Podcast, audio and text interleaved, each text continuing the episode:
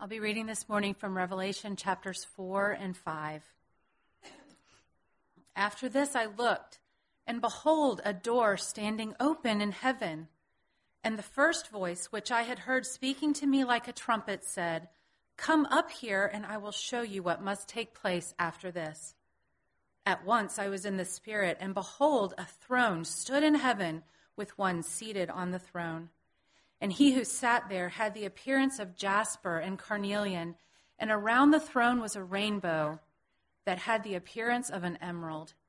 And around the throne were 24 thrones, and seated on the thrones were 24 elders, clothed in white garments, with golden crowns on their heads.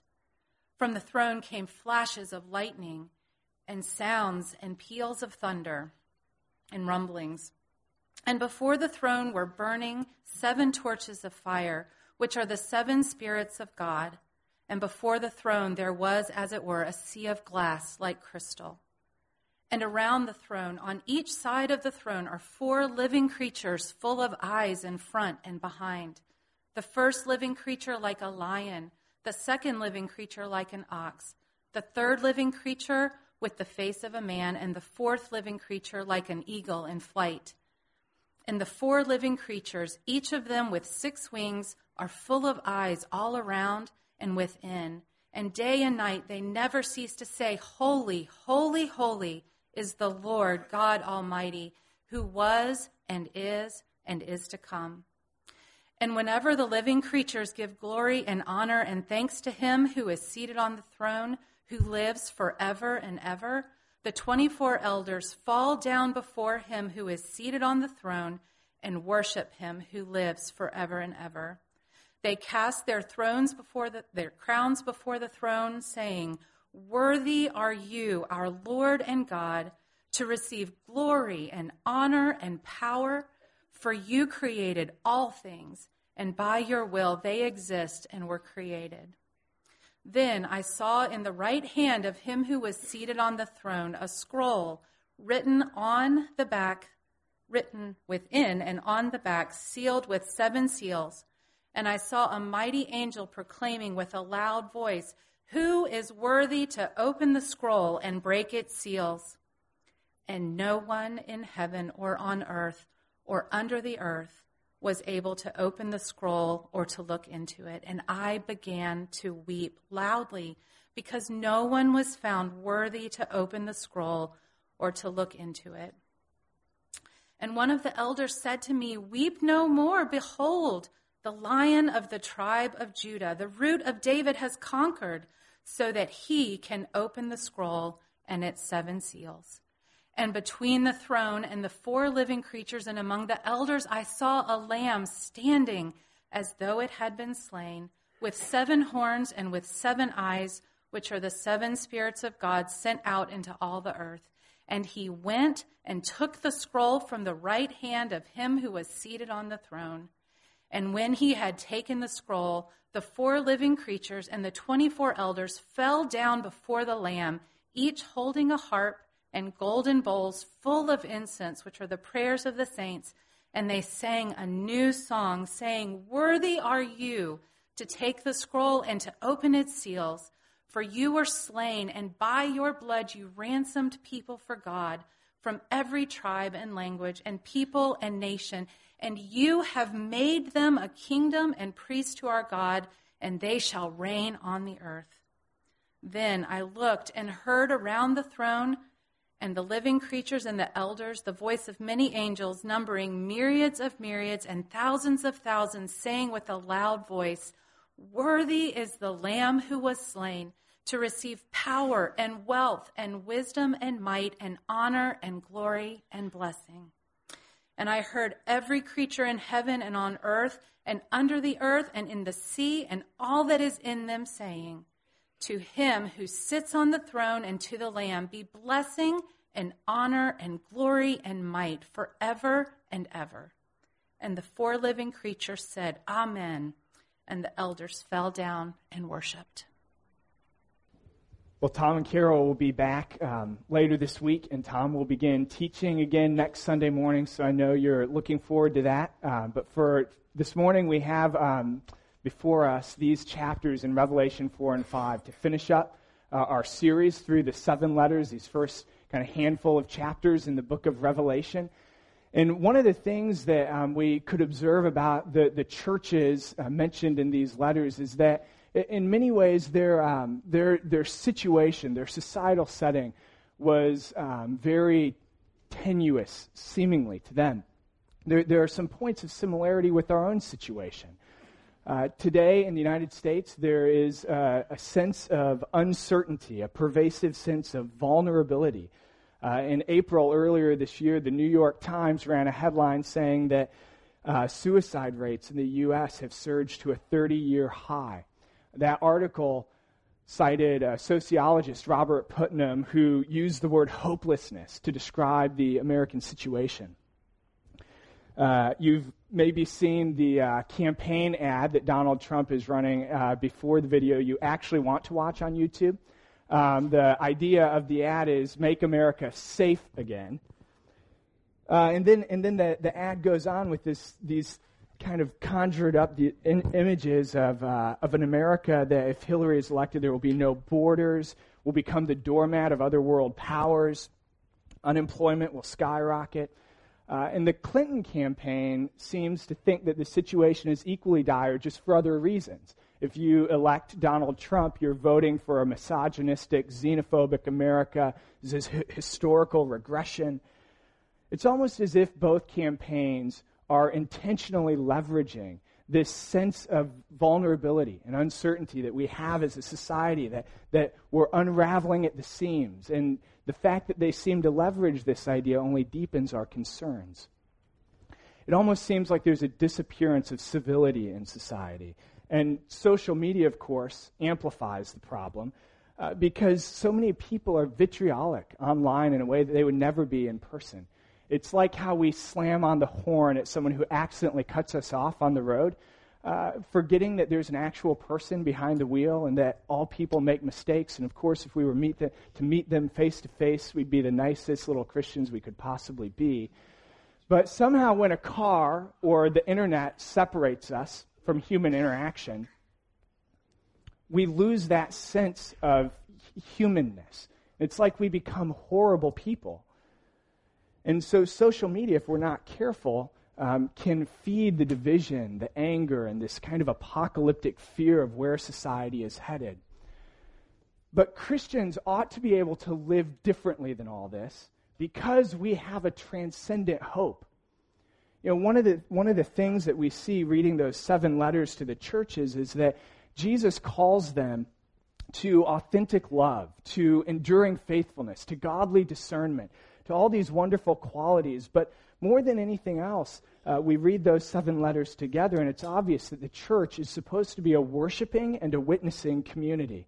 Worshiping God and witnessing to the reality of Jesus Christ through uh, clear teaching about who he is, through good and clean living that accords with that teaching, and speaking of Jesus to those outside the Christian community. Remember the image used for these churches seven lampstands. The church is supposed to be a witnessing community. And the, and the churches were supposed to strive for all of these things in the midst of opposition and a future that seemed full of threat to them. But how can the church maintain its status as a worshiping and witnessing community in the midst of threat and being forced to the fringe of society? Well, those seven letters are sandwiched between these two visions that John gives the church the vision of Jesus in chapter 1 and the vision that John sees in chapter 4 and 5. And we're now seeing with him of, of the throne room where God is on the throne. And so the future of the church is absolutely dependent on a clear vision of Jesus and of God on his throne. So this morning we consider this vision in detail the, the vision of the throne room breaks down into two main parts. First, there's the vision of the Almighty on his throne. And then, second, there's the vision of the Lamb who is once slain, now worthy. But this is, this is good news from someone who saw the end of all things, and this is what he saw the eternal throne is occupied. So let's look first at the Almighty on his throne. Look again at verses 1 and 2. After this, I looked, and behold, a door standing open in heaven, and the first voice which I had heard speaking to me like a trumpet. Here, John is referring back to the vision of Jesus in chapter 1. So, Jesus says to John, Come up here, and I will show you what must take place after this. And at once I was in the Spirit, and behold, a throne stood in heaven, with one seated on the throne. Jesus actually greets John at the doorway of heaven and says to him, Come on in here, and I'm going to show you what happens next. And again, John says, Immediately I was in the Spirit, just as with that first vision. And, and in the Spirit, this is what John sees.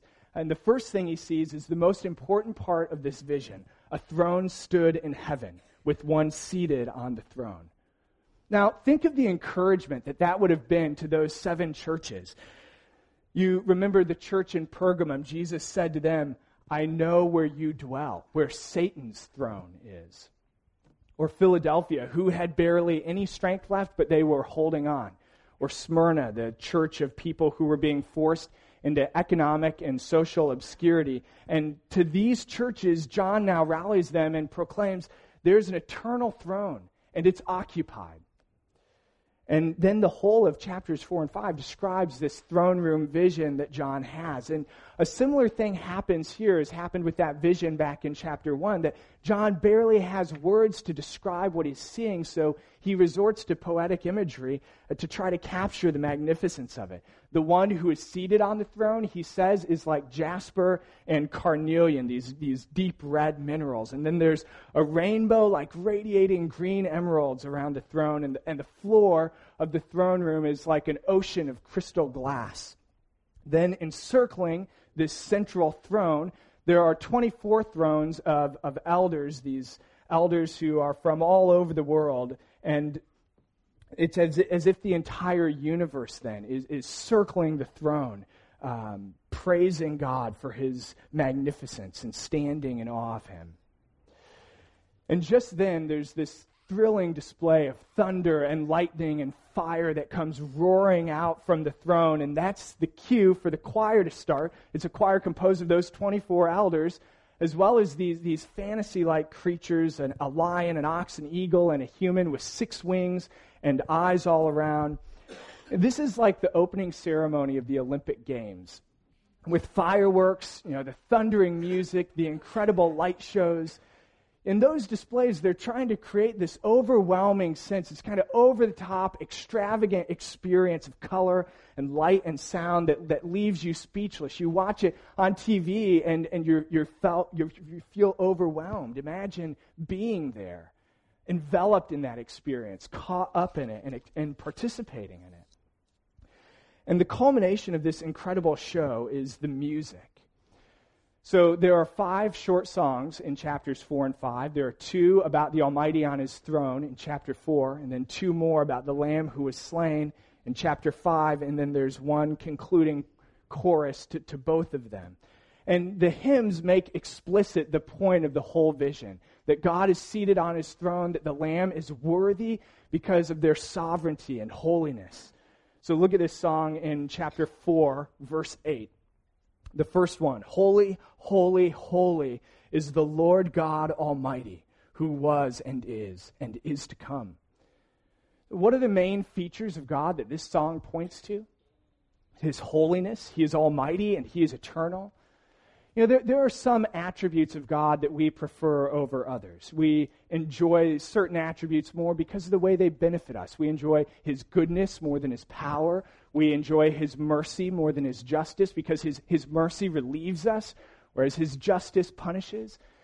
And, and just as there are certain attributes of God that we enjoy more than others, there are certain attributes of God that He delights to honor more than others because of their excellence and the attribute that God lifts up above all others most loftily, that the angels proclaim forever around the throne, is God's holiness.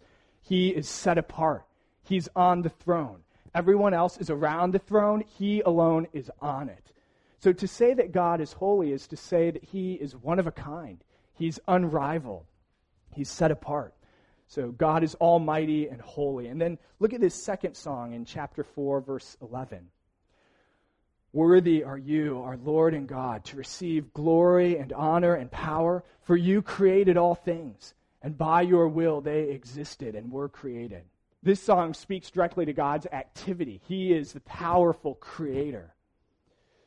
So the seven churches, along with all Christians, need to know these things, need to know God's character, that He is holy and eternal. He's transcendent above all things, and He's existing throughout all time. But the church also needs to know God's capabilities. He is creator. He made you. You're stamped with his logo. You belong to him. And uh, he is almighty. He's, he's powerful. He can vindicate you against any threat, can deliver you from any enemy. He's sovereign over all of your suffering.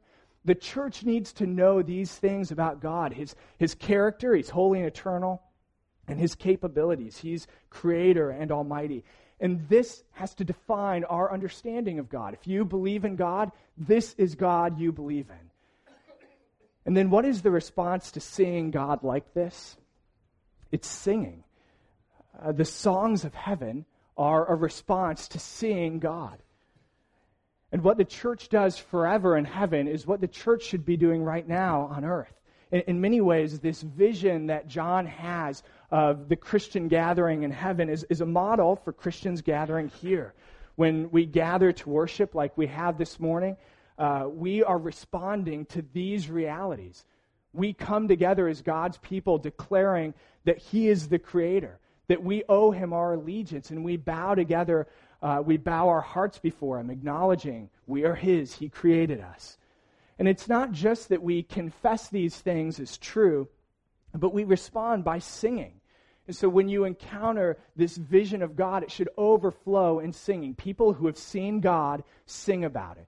That's the consistent pattern of worship in the Old Testament. God reveals himself to his people, or he acts on their behalf, like in delivering them from Egypt, and they sing about it. And it's assumed in the New Testament that Christians sing. Paul says in Colossians, uh, let Christ dwell among you richly, singing and psalms and hymns and spiritual songs together.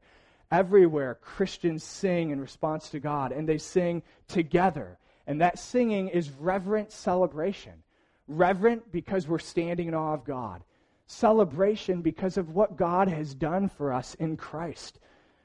So it's reverent celebration. And, and, and what kinds of songs do we sing? You know, there's a lot that passes as Christian music, but um, we, we want to prioritize the stuff that that puts God's character and capabilities at the center of the song. And it's not only about the content, but also the quality. How should we sing? We should sing without reservation. You know, one of the things that's missing, completely missing from this throne room vision is reservation. The crowds and angels are completely unreserved and un- unashamed in their happy shouting. And we should sing to God in the same way. We should sing to God in the same way that we are to love God with all your heart, soul, mind, and strength. And so, from the first row to the last row of our gathering each week, we want to sing with our whole hearts, giving every effort to do unreserved, reverent celebration. As one writer put it, Sunday morning should be a tiny foretaste of the exhilaration we feel singing, we will feel singing around the throne. So we should sing in response to this vision of the Almighty on his throne. But we should also learn to live in light of this reality. So this is where we need to recall again those seven churches that would have been reading this vision initially. Now, Laodicea was, was sitting on a pile of wealth, as we read last week, but, but the rest of these churches were, were slugging it out in the daily difficulties of life. Maybe you've seen in the news reports lately the, the horrible persecution that's going on under ISIS in, in Iraq and Syria. You know, Christians experiencing levels of suffering uh, beyond our experience, but maybe more similar to what the churches in Revelation 2 and 3 would have been facing. And, and for any person, Christian or otherwise, to make sense of all the evil and suffering in the world, you know, we, we create frameworks, we create ways of viewing the world through which to process things because we look at the world around us and what we see of humanity is that we are collectively impotent. You know, we, we sometimes say of a person that it's like they couldn't beat themselves out of a wet paper bag or, or something to that effect. That's true of humanity as a whole. We can't beat ourselves out of a wet paper bag. We are collectively impotent. And then beyond that, there's the seemingly indiscriminate tragedy and pain that people feel. And that's really the more universal problem, just suffering all over the place, brokenness in the world. And, and to maintain sanity in the midst of all this, we create frameworks for understanding things, generally held truths that we try to piece together to help us uh, perceive some sense of meaning in the midst of all of it for the Christian, Revelation 4 and 5 shows us this greater reality that becomes our lens through which we see things to help us make sense of the world.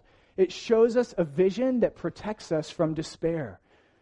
We should be cautious, especially in a campaign season, uh, to not develop an, an over preoccupation with politics and foreign policy and economics, you know, while forgetting or not connecting those things to the greater spiritual realities. And then that disconnect between what's going on here and these eternal realities uh, slips out in a moment where we catch ourselves thinking or saying something like, I hate Donald Trump, or I hate Hillary Clinton. Those words should never leave the mouth of a Christian. But that feeling highlights this disconnect between our perceptions of life and our understanding of reality. You shouldn't hate them.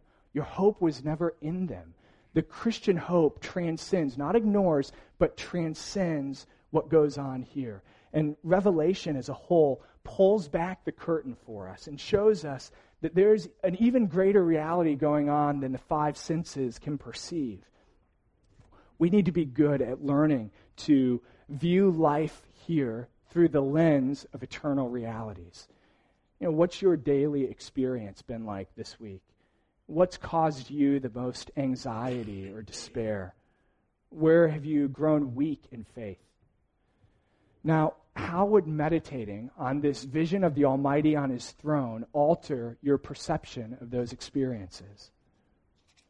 So, in, in response to seeing the eternal throne, that it's occupied, uh, the church should be a worshiping community uh, singing and living in light of who God is. Uh, but John's vision continues. As we move into chapter 5, the emphasis of the vision shifts. And so we look now at the lamb once slain, now worthy. Uh, the location is exactly the same. Uh, John's in this incredible throne room, but, but the emphasis shifts. And now we learn that, that God on the throne is holding a book. And one of the angels thunders this question loud enough for the entire universe to hear who is worthy to break these seals off the scroll and open it up? Who is worthy? And of course, if you've been a Christian for some time, you know the right answer to this question. It has to be Jesus, right? But that's not the answer that John gets at first. At first, there's, there's silence, there's no one able. So everyone's looking around, and no one is stepping forward. And, and in this prolonged, awkward silence, John begins crying, weeping loudly like despair. The universe falls silent except for John sobbing. So, what's in that scroll, and why the silence? The scroll must be the eternal plan of God to destroy sin and rescue his people from the broken universe. This is God's great rescue plan judgment and redemption. That's what's in the scroll. It's, it's all the promises of God from the beginning to accomplish his, his purpose, his purposes and plans for humanity. So, how do we know that's what's in the scroll? Well, remember uh, the promises of God.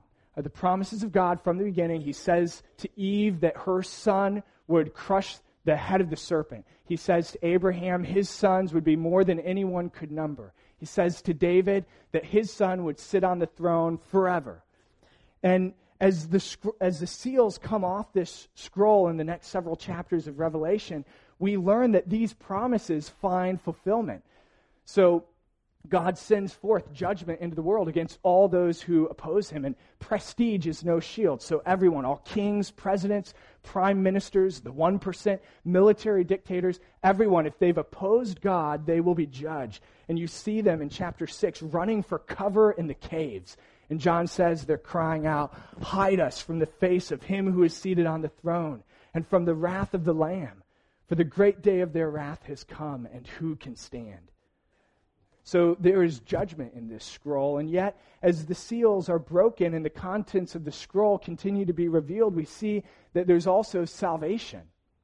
So after seal number six comes off, John saw a great multitude that no one could number from every nation, from all tribes and peoples and language, languages. These, these are the innumerable sons of Abraham, now standing before the throne and before the Lamb, clothed in white robes and crying out with a loud voice, Salvation belongs to our God who sits on the throne and to the Lamb.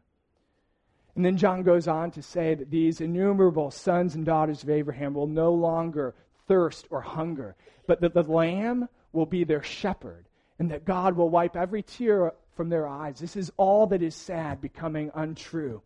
This is salvation. And these promises have already begun to be completed in Jesus Christ. For us, we've experienced that beginning, and yet uh, we are still waiting for their ultimate fulfillment. And if the scroll can't be opened, then God's plan can't go forward. And no wonder John weeps at the silence. This delay, this silence highlights that no one, nothing in all of God's creation is able to accomplish God's plans for judgment and redemption. The silence says that we can't accomplish salvation on our own, it must come from somewhere else. And then Jesus steps forward. Jesus, the Lamb, grabs that scroll, and that's another cue for the choir, and they burst into song again because Jesus is worthy to bring to completion all of the promises of God. This time, the choir doesn't bow toward the throne, but the choir bows toward the Lamb because he's every bit as much worthy of glory and honor as the Almighty on the throne. And consider this new song that they begin singing to the Lamb in verse 9 of chapter 5. Worthy are you to take the scroll and to open its seals, for you were slain. And by your blood you ransom people for God from every tribe and language and people and nation. And you have made them a kingdom and priests to our God, and they shall reign on the earth.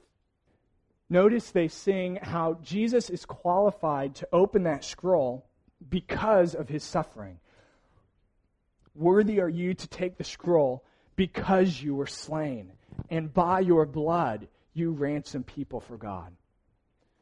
This is the song of heaven, lyrics written by God Himself, and the key point of celebration in heaven. What makes John stop sobbing is that Jesus is worthy because he was slaughtered like a lamb.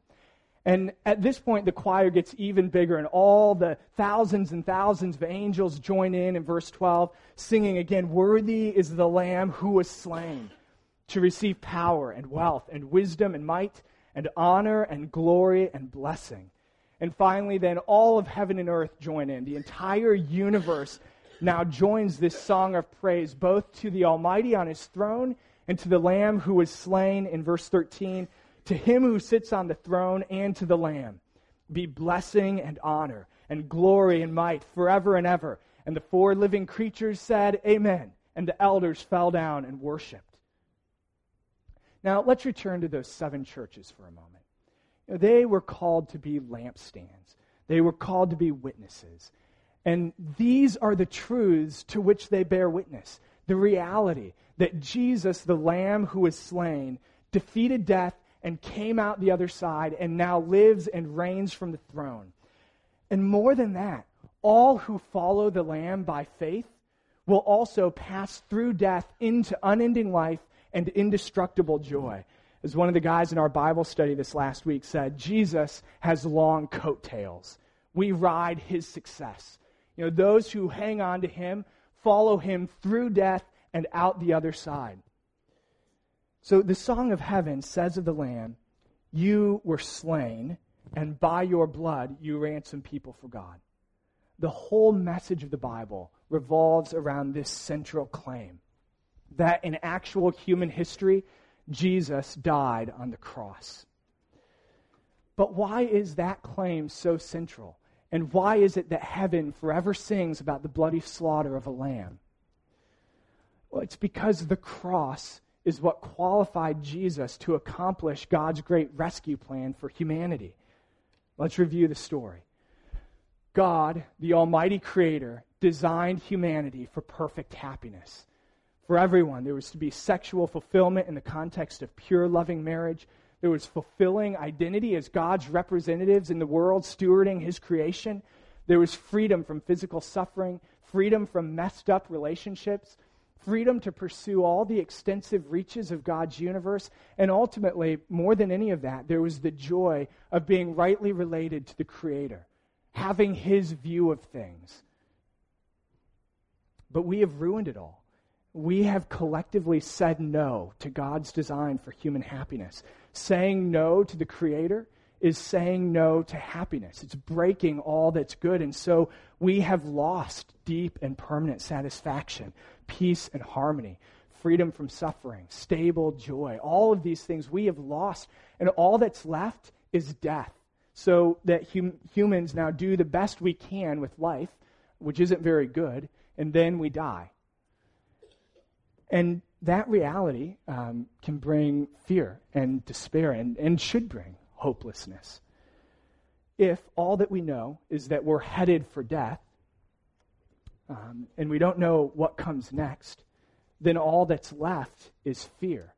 You know, if you were driving a car at 60 miles per hour and couldn't see out the windows or covered with mud, you would be frightened. And if you are headed toward death without knowing what comes next, you should be afraid. But Jesus gives us an exit strategy, a way through death out the other side. He died in our place instead of us as a ransom.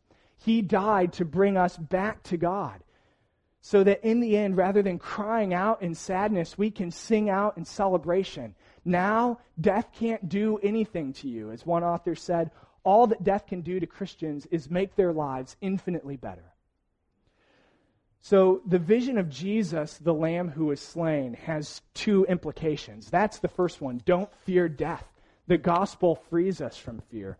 But the second implication of this vision of the Lamb who was slain is this don't stay silent. The gospel can free still others also. So, Jesus, the Lamb who was slain, died to ransom people for God from every tribe and language and people and nation. They are out there. And as long as the end is delayed, there are more people out there who God wants to bring into his throne room to join in this song so that they can be worshipers too. And he accomplishes that purpose, bringing more worshipers into the throne room through us, through the church. Again, we are God's lampstands. So we have to live with that eternal hope and love with a compelling love. Uh, Peter says in his first letter, You were chosen by God so that you may proclaim the excellencies of him who called you out of darkness into his marvelous light. And like the choir in heaven is singing about the Lamb, we should be singing about the gospel. This incredible story that God created the world, but humanity rejected God and ruined creation. And yet Jesus rescues both humanity and creation. And so freedom is possible through faith in Jesus, riding his coattails through death into the other side. This is a story to sing about. Well, how do we do this as a church? Well, we do it in, in all the different places that we live and work and study and play. We, we could give all of our attention to attracting people to 6501 Fox Road to this campus. Uh, but in reality, you know, those who don't regularly go to church already, it's, that's going to be a stretch for them. In, in a society trending secular, uh, not many people have a felt need to show up in church on a Sunday morning.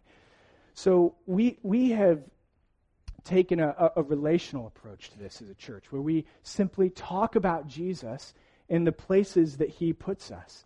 You know, we want to sincerely love our neighbors all week long and not love them simply as a means to get conversion. You know, it's not like kindness is a, a price you pay to, to purchase their conversion. Love and kindness is simply who we are as Christians in response to the gospel. I saw a blog post this past week that suggested that the key to speaking about Jesus with non Christians in our society is hospitality uh, hospitality, loving others. You know, th- this is the opposite of xenophobia. Xenophobia is fear of strangers. The opposite of that is philoxenia, love of strangers. Philoxenia is the Greek word the New Testament uses for hospitality. It's loving others well, being good at loving and opening up our lives to those not like us. How can you do that this week? Let me offer three simple suggestions just to get your mind going. First, talk to God about this. Talk to God about this. I mean, pray that He would give you opportunity to do this. Pray that He would give others opportunity to do this. Ask God to draw more worshipers into His throne room. If all your prayers from this past week were answered, how many people would be in the kingdom? How many new people would be worshiping around the throne? Talk to God about this. Second, uh, talk to other Christians about this. Talk to other Christians about it. Maybe encourage someone else to go be part of a church planting team overseas or ask someone to pray for you as you speak of Jesus to others or, or follow up with someone who has asked you to pray for them like that.